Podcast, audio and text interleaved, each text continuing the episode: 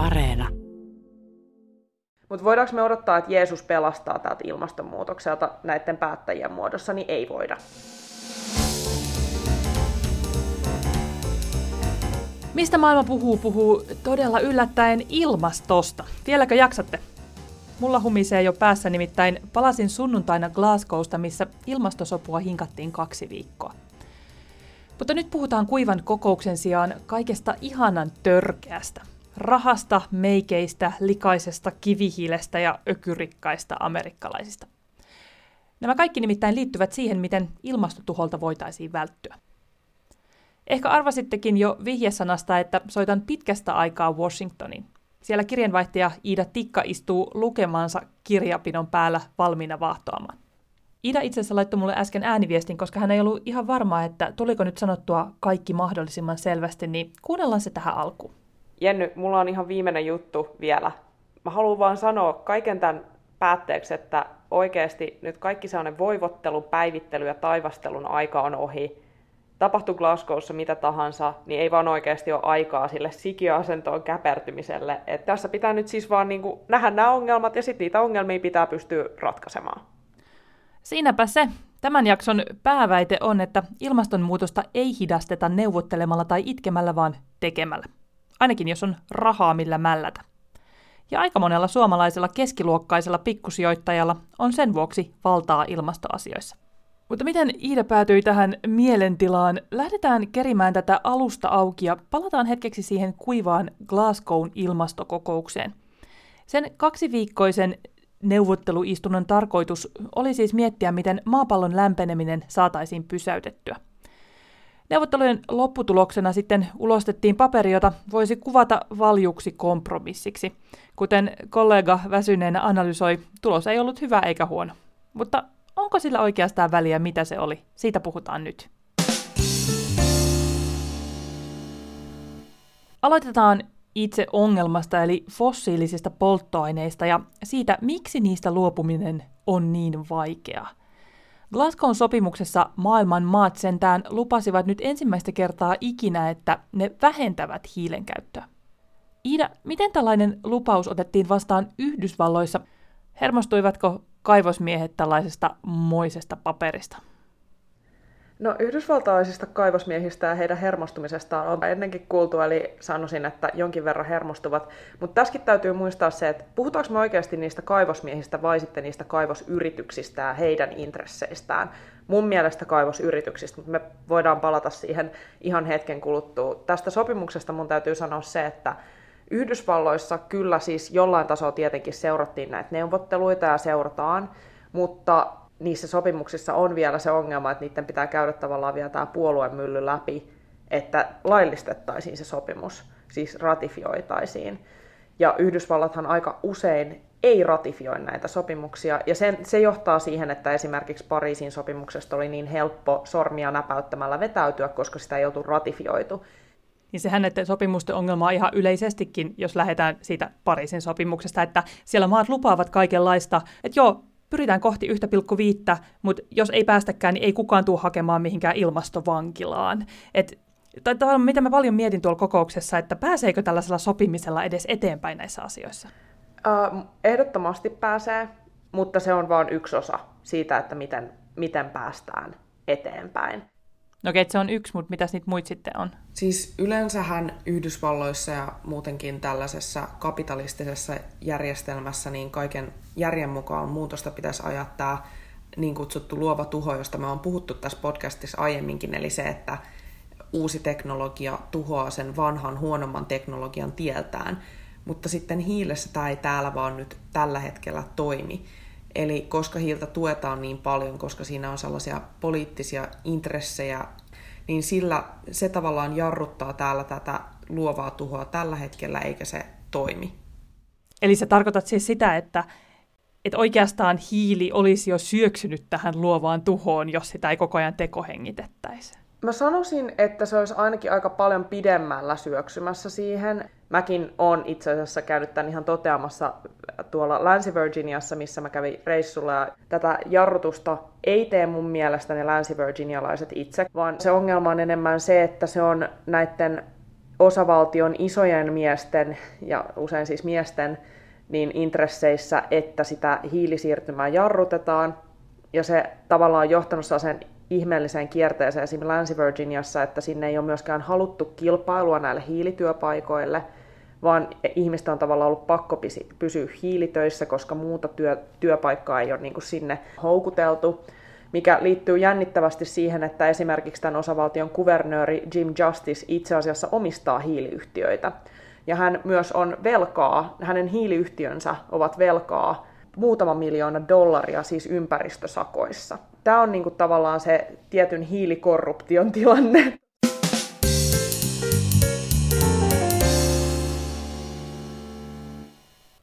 Mikä sitten, kun mä jotenkin tuolla kokouksessa mä kauheasti just mietin sitä, että sille asetettiin ihan järkyttäviä odotuksia, että nyt, nyt ilmastokokous, tämä on se momentum, tämä on se, jonka pitää nyt pelastaa maailma ja päivästä toiseen siellä turhautuneet mielenosoittajat oli silleen, nyt hei päättäjät, älkää pettäkö meitä. Ja musta tuntuu, että mä yhtä aikaa niin kuin näin sen, että täällä on kahdesta saasta maasta tuhansia ihmisiä, että eihän nämä nyt voi koskaan saada aikaiseksi sellaista päätöstä, sell- niin, kuin niin tavallaan yhteiskuntia mullistavaa päätöstä, kuin mitä tällä hetkellä se tietty osa kansasta vaatii. Että onko se niin kuin meidän edes turha odottaa, että noi korruptoituneet hi- hiilen kanssa sähläävät päättäjät tekis mitään? On, Siis mun mielestä, ja siis ei, että siis totta kai nämä neuvottelut on oikeasti merkittäviä ja siellä vaihdetaan esimerkiksi tietoa siitä, että miten eri siirtymät etenee, millaisia reittejä siihen voi tulla. Kaikki tämä tiedonvaihto on itsessään jo tosi merkityksellistä, mitä noissa neuvotteluissa tapahtuu, vaikka se ei johtaiskaan siihen, että kaikki just kirjaa sen saman reitin siihen. Niin se on jo merkittävää. Mutta voidaanko me odottaa, että Jeesus pelastaa täältä ilmastonmuutokselta näiden päättäjien muodossa, niin ei voida. Ei voida. Et se on niinku, et kaikkien pitää kyllä aktiivisesti tehdä. Et se, se, että niinku meiltä lähtee joku neuvottelija Glasgowhun, niin ei pelasta meitä suomalaisia siltä, että me voidaan asiaa, että no, meidän neuvottelija Glasgowssa hoitaa, vaan siis tämä vaatii tästä aktiivista duunia.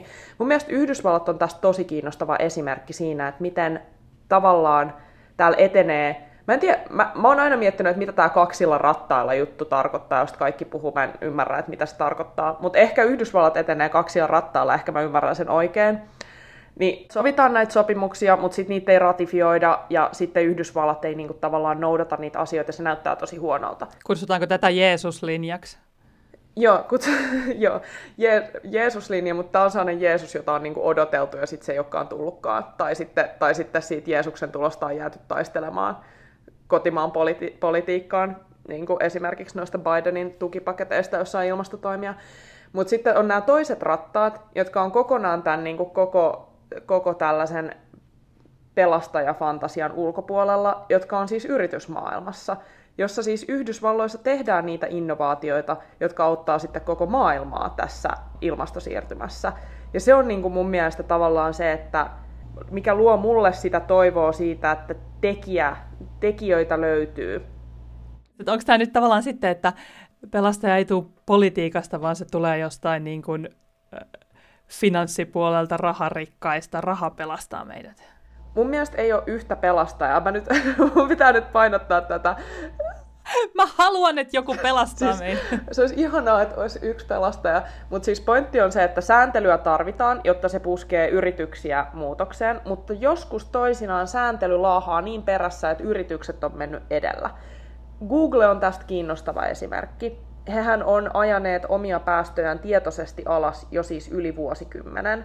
Ja Googlen tavoitteena on ollut tämmöinen, on olla tämmöinen niin kuin nollapäästö siis mun mielestä he on nyt jo päästöneutraali, mutta sitten nollapäästöinen on vielä eri juttu, niin no, nollapäästöisyys on Googlen tavoitteessa, ja sitten jos miettii maailman, ja siis maailman mittakaavassa, ei pelkästään Yhdysvalloissa, ja jos sitä miettii, niin kuinka monen elämästä tosi niin kuin internetin käytöstä tosi iso osa tapahtuu Google-pohjilla, niin se, että se internetin käyttö on tavallaan nollapäästöistä, niin on itse asiassa aika niin kuin merkittävää.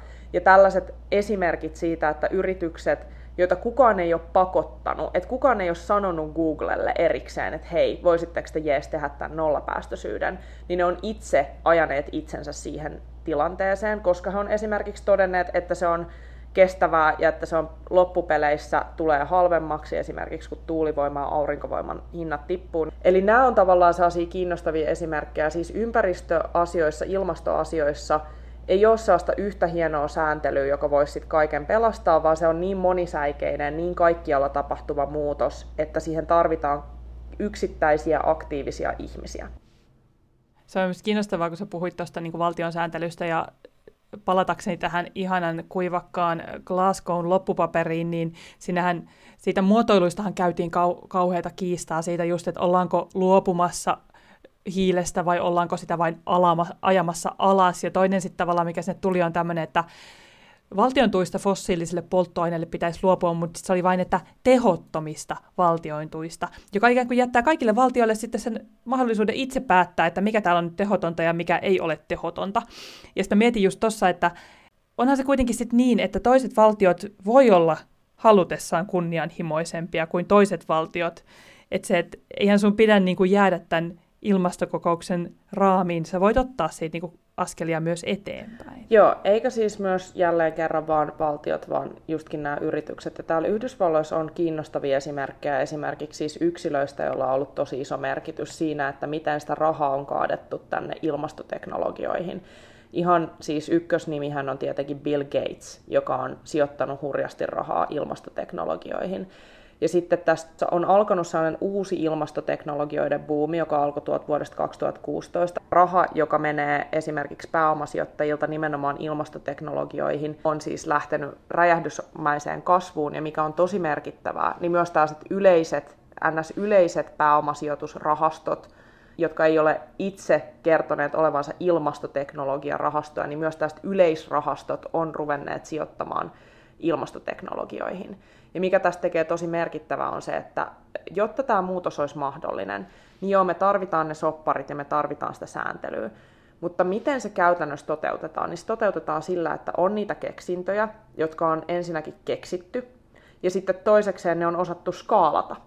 Eli se, eli se yksi keksintö on, on keksitty, että miten se saadaan vietyä sellaiseen pisteeseen, että se on levitettävissä ympäri maailman, miten se on saatu sellaiseen pisteeseen, että se on kustannustehokas siinä määrin, että niitä pystyy tekemään.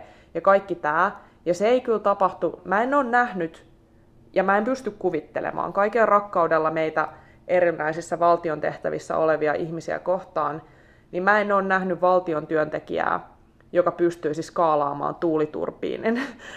Et rakastan meitä kaikkia valtiotyöntekijöitä, mutta siis tämä innovaatiokulttuuri, tämä yrityspyöritys on aika tärkeä osa tätä ilmasto, ilmastoasiaa. Sitten siinä on tietenkin siis se ongelma, että tässä tullaan siihen, että tässä on tietenkin kyse jälleen kapitalistisesta järjestelmästä, ja osa näistä Glasgowssakin varmasti olleista, niin haluaisi paitsi, paitsi tota pelastaa ilmastonmuutokselta, niin myös myllertää tämän koko järjestelmän, koska voidaan osoittaa kapitalismiin yhtenä syynä siihen, että miten me ollaan ajettu tämä maa tähän jamaan, ja totta kai sitten järkeenkäypää olisi, että yritettäisiin niin kuin fiksata koko järjestelmä. Ennen kuin mennään kapitalismikritiikkiin, niin onko sitten kuitenkin valtioilla jotain keinoja ikään kuin ohjata tätä laivaa ja jotenkin niin kuin kannustaa tätä systeemiä toimimaan? On, on. Ja siis mä just haluan sanoa, että valtion työntekijä ei ehkä itse ole skaalannut sitä tuuliturbiinia, mutta valtion työntekijä on saattanut rahoittaa sen, että se ensimmäinen innovoija, ensinnäkin no okei, siis käynyt yliopistossa ja niin edelleen, siis totta kai tämä koulutus on tosi iso osa, osa tätä systeemiä, mutta siis myös esimerkiksi siis kun katsotaan näitä tätä cleantech-boomia Yhdysvalloissa, niin jäljet johtaa tosi usein myös sinne Obaman hallintoon ja siihen, että miten Obama tuki innovaatioita ää, ilmastoalalla ja miten valtio siis esimerkiksi takasi lainoja. Ja tällaiset rahoitusmekanismit on myös merkittävä osa tätä että miten niitä innovaatioita saadaan sitten poljettua. Että tosiaan vaikka siellä cubiglessa tai siis siinä toimistopömpelissä istuva, istuva henkilö ei ehkä itse olisi niitä näpertämässä niitä keksintöjä, niin saattaa olla tosi merkittävässä osassa siinä, että, että ennen kuin tavallaan sijoittajat innostuu jostain teknologiasta, niin valtio saattaa nähdä sen yhteiskunnallisen merkityksen ja rahoittaa sitä sitä kautta.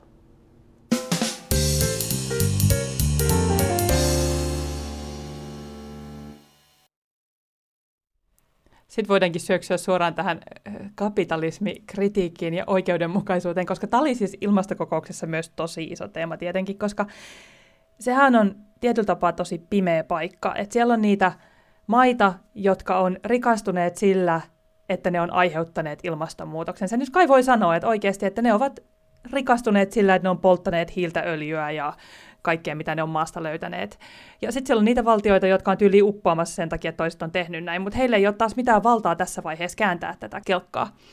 Ja yksi semmoinen, menen taas tämän paperin yksityiskohtiin, mutta siellä oli yksi semmoinen kohta, joka liittyy nimenomaan vahinkoihin ja korvauksiin, ja tämä oli niin kuin monille maille tosi tärkeä, että, niin kuin, että rikkaiden pitää maksaa köyhille, että ne on nyt niin kuin pilannut heidän elämänsä. Ja EU ja Yhdysvallat molemmat niin kuin vastusti tätä, että me ei mitään makseta.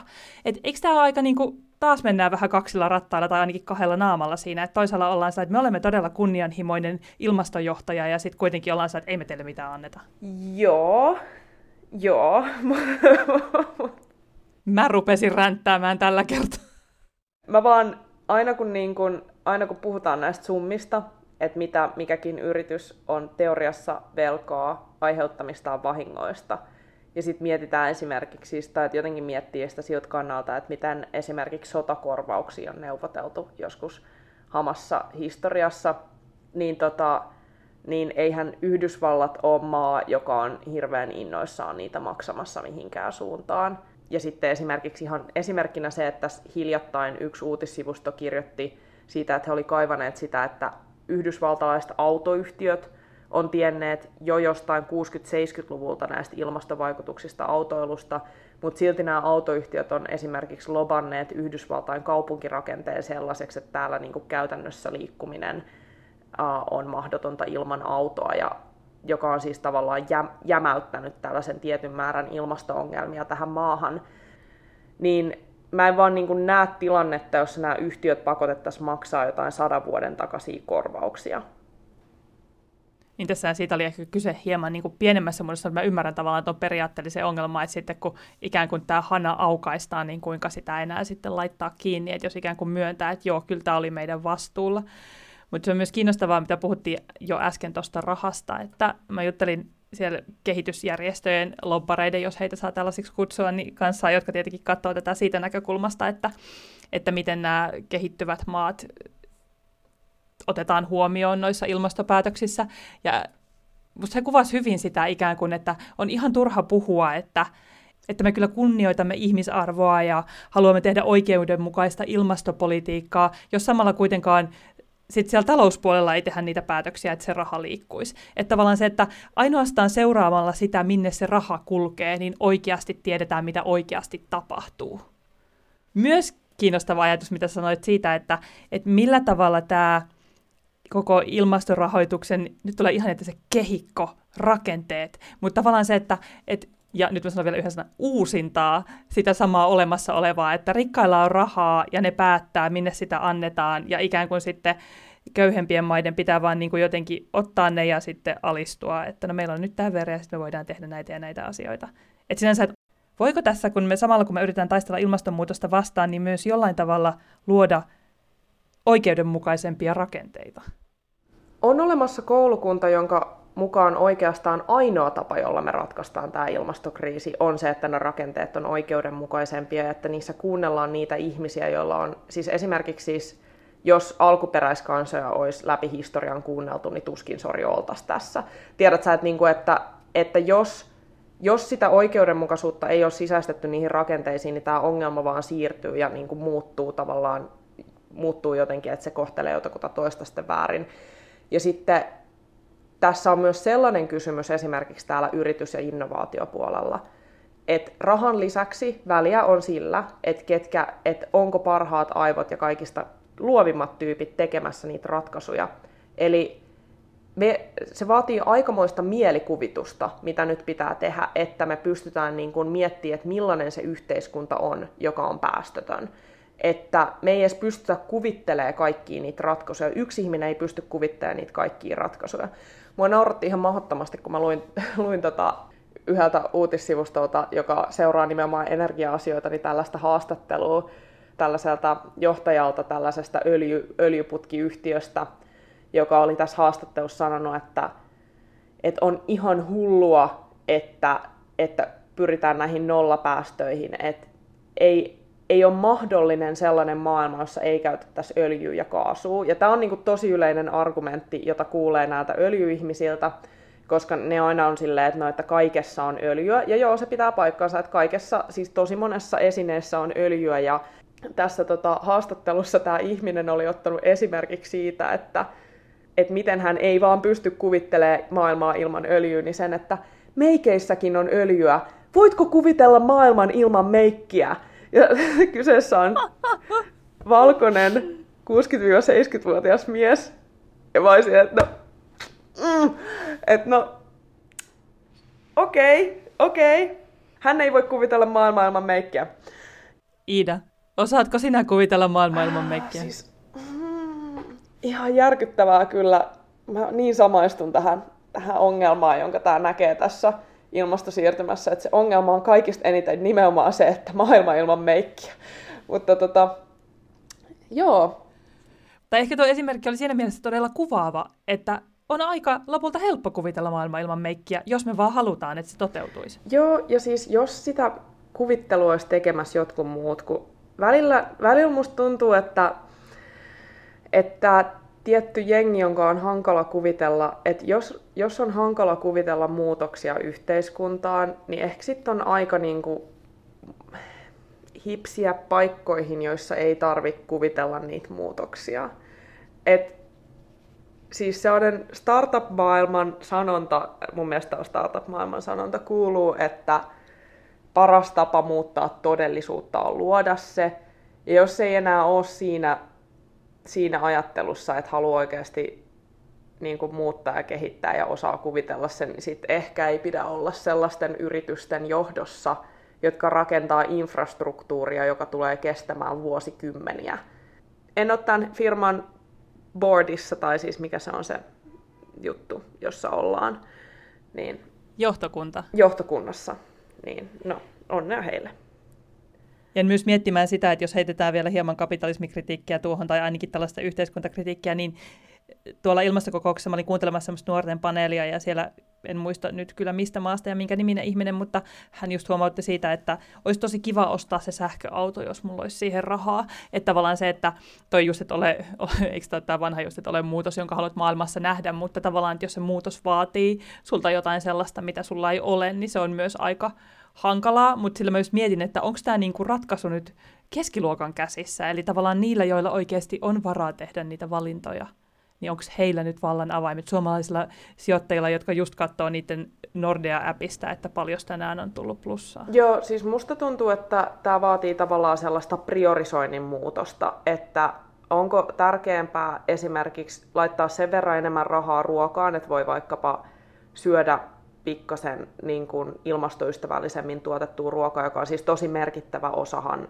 ilma- päästöistä liittyy ruoantuotantoon, vai että halutaanko lähteä Roomaan tänä talvena. Et siinä on kyse sellaisista niin priori, prioritisointiasioista. Mun ei ikinä enää pidä sanoa tätä sanaa missään radio-ohjelmassa. Mutta siis joita sitten kaikki tekee sitten sen verran, mitä niin kuin tavallaan pystyy ja sitten voi potea huonoa omatuntoa niistä lopuista. Mutta mun täytyy sanoa, että, että esimerkiksi tuosta sähköauton hinnasta, että ne yritykset on ne, jotka ajaa sitä sähköauton hintaa alaspäin. Et se, se tässä on tiedätkö siis se juttu välillä. Että musta tuntuu, että tässä ilmasto, ilmastokeskustelussa ei pitäisi lahkoontua. Että olisi tärkeää niin kun nähdä se, että miten, että että näiden niin kapitalismi-ihmisten pitäisi niin just olla siinä ilmasto-oikeusjunassa ja ottaa se huomioon paremmin käytännöissään. Ja sitten taas tämän vasemmistosiiven pitäisi ehkä myöskin, siis hirveän mä kuulostan niin kauhealta ihmiseltä, mutta siis rauhoittua. Että me ei nyt ehkä voida niin kuin tässä viidessä vuodessa, joka meillä on niin kuin käytännössä tässä kunnollista peliaikaa, niin lähteä sekä levittämään sellaista maailmanlaajuista sosialismia, että muuttaa tota ilmastonmuutoksen suuntaa.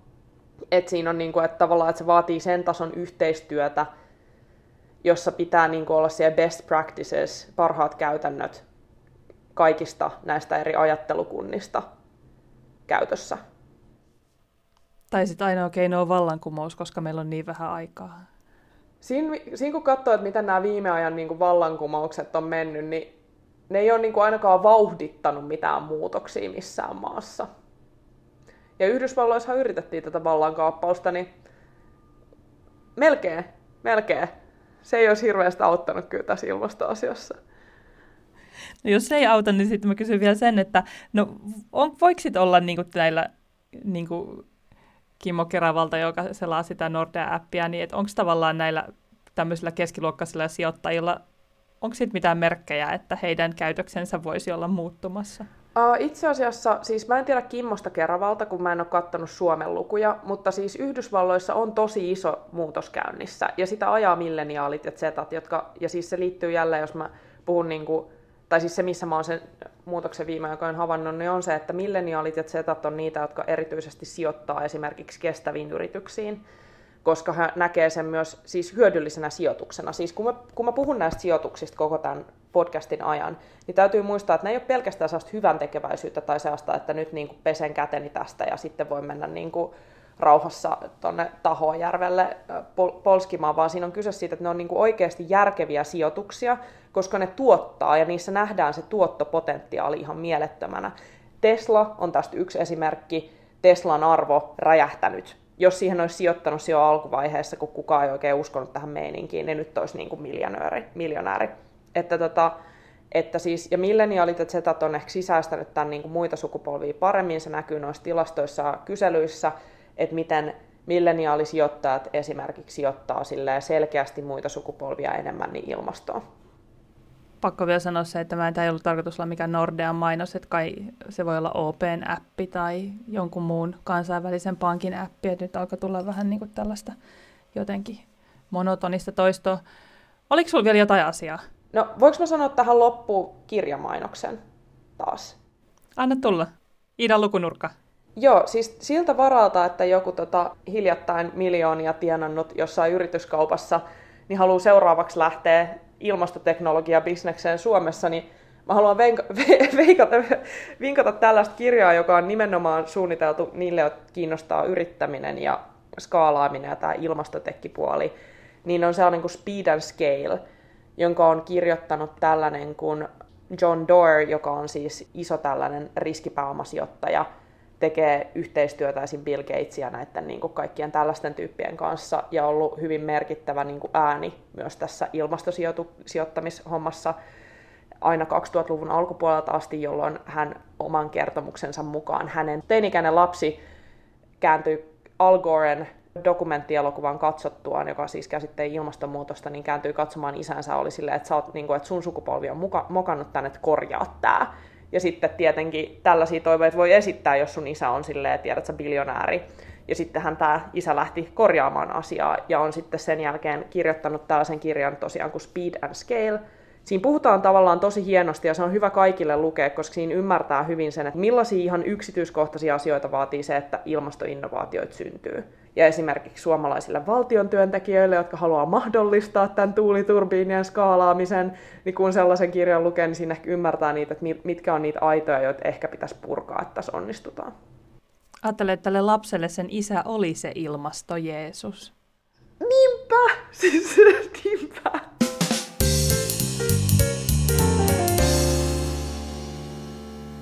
Jeesus ei ehkä tule, mutta juuri luin uutisista, että hiiliyhtiöiden osakkeiden arvo on laskenut Glasgown kokouksen jälkeen, eli tämä meidän logiikkahan siis toimii. Raha puhuu.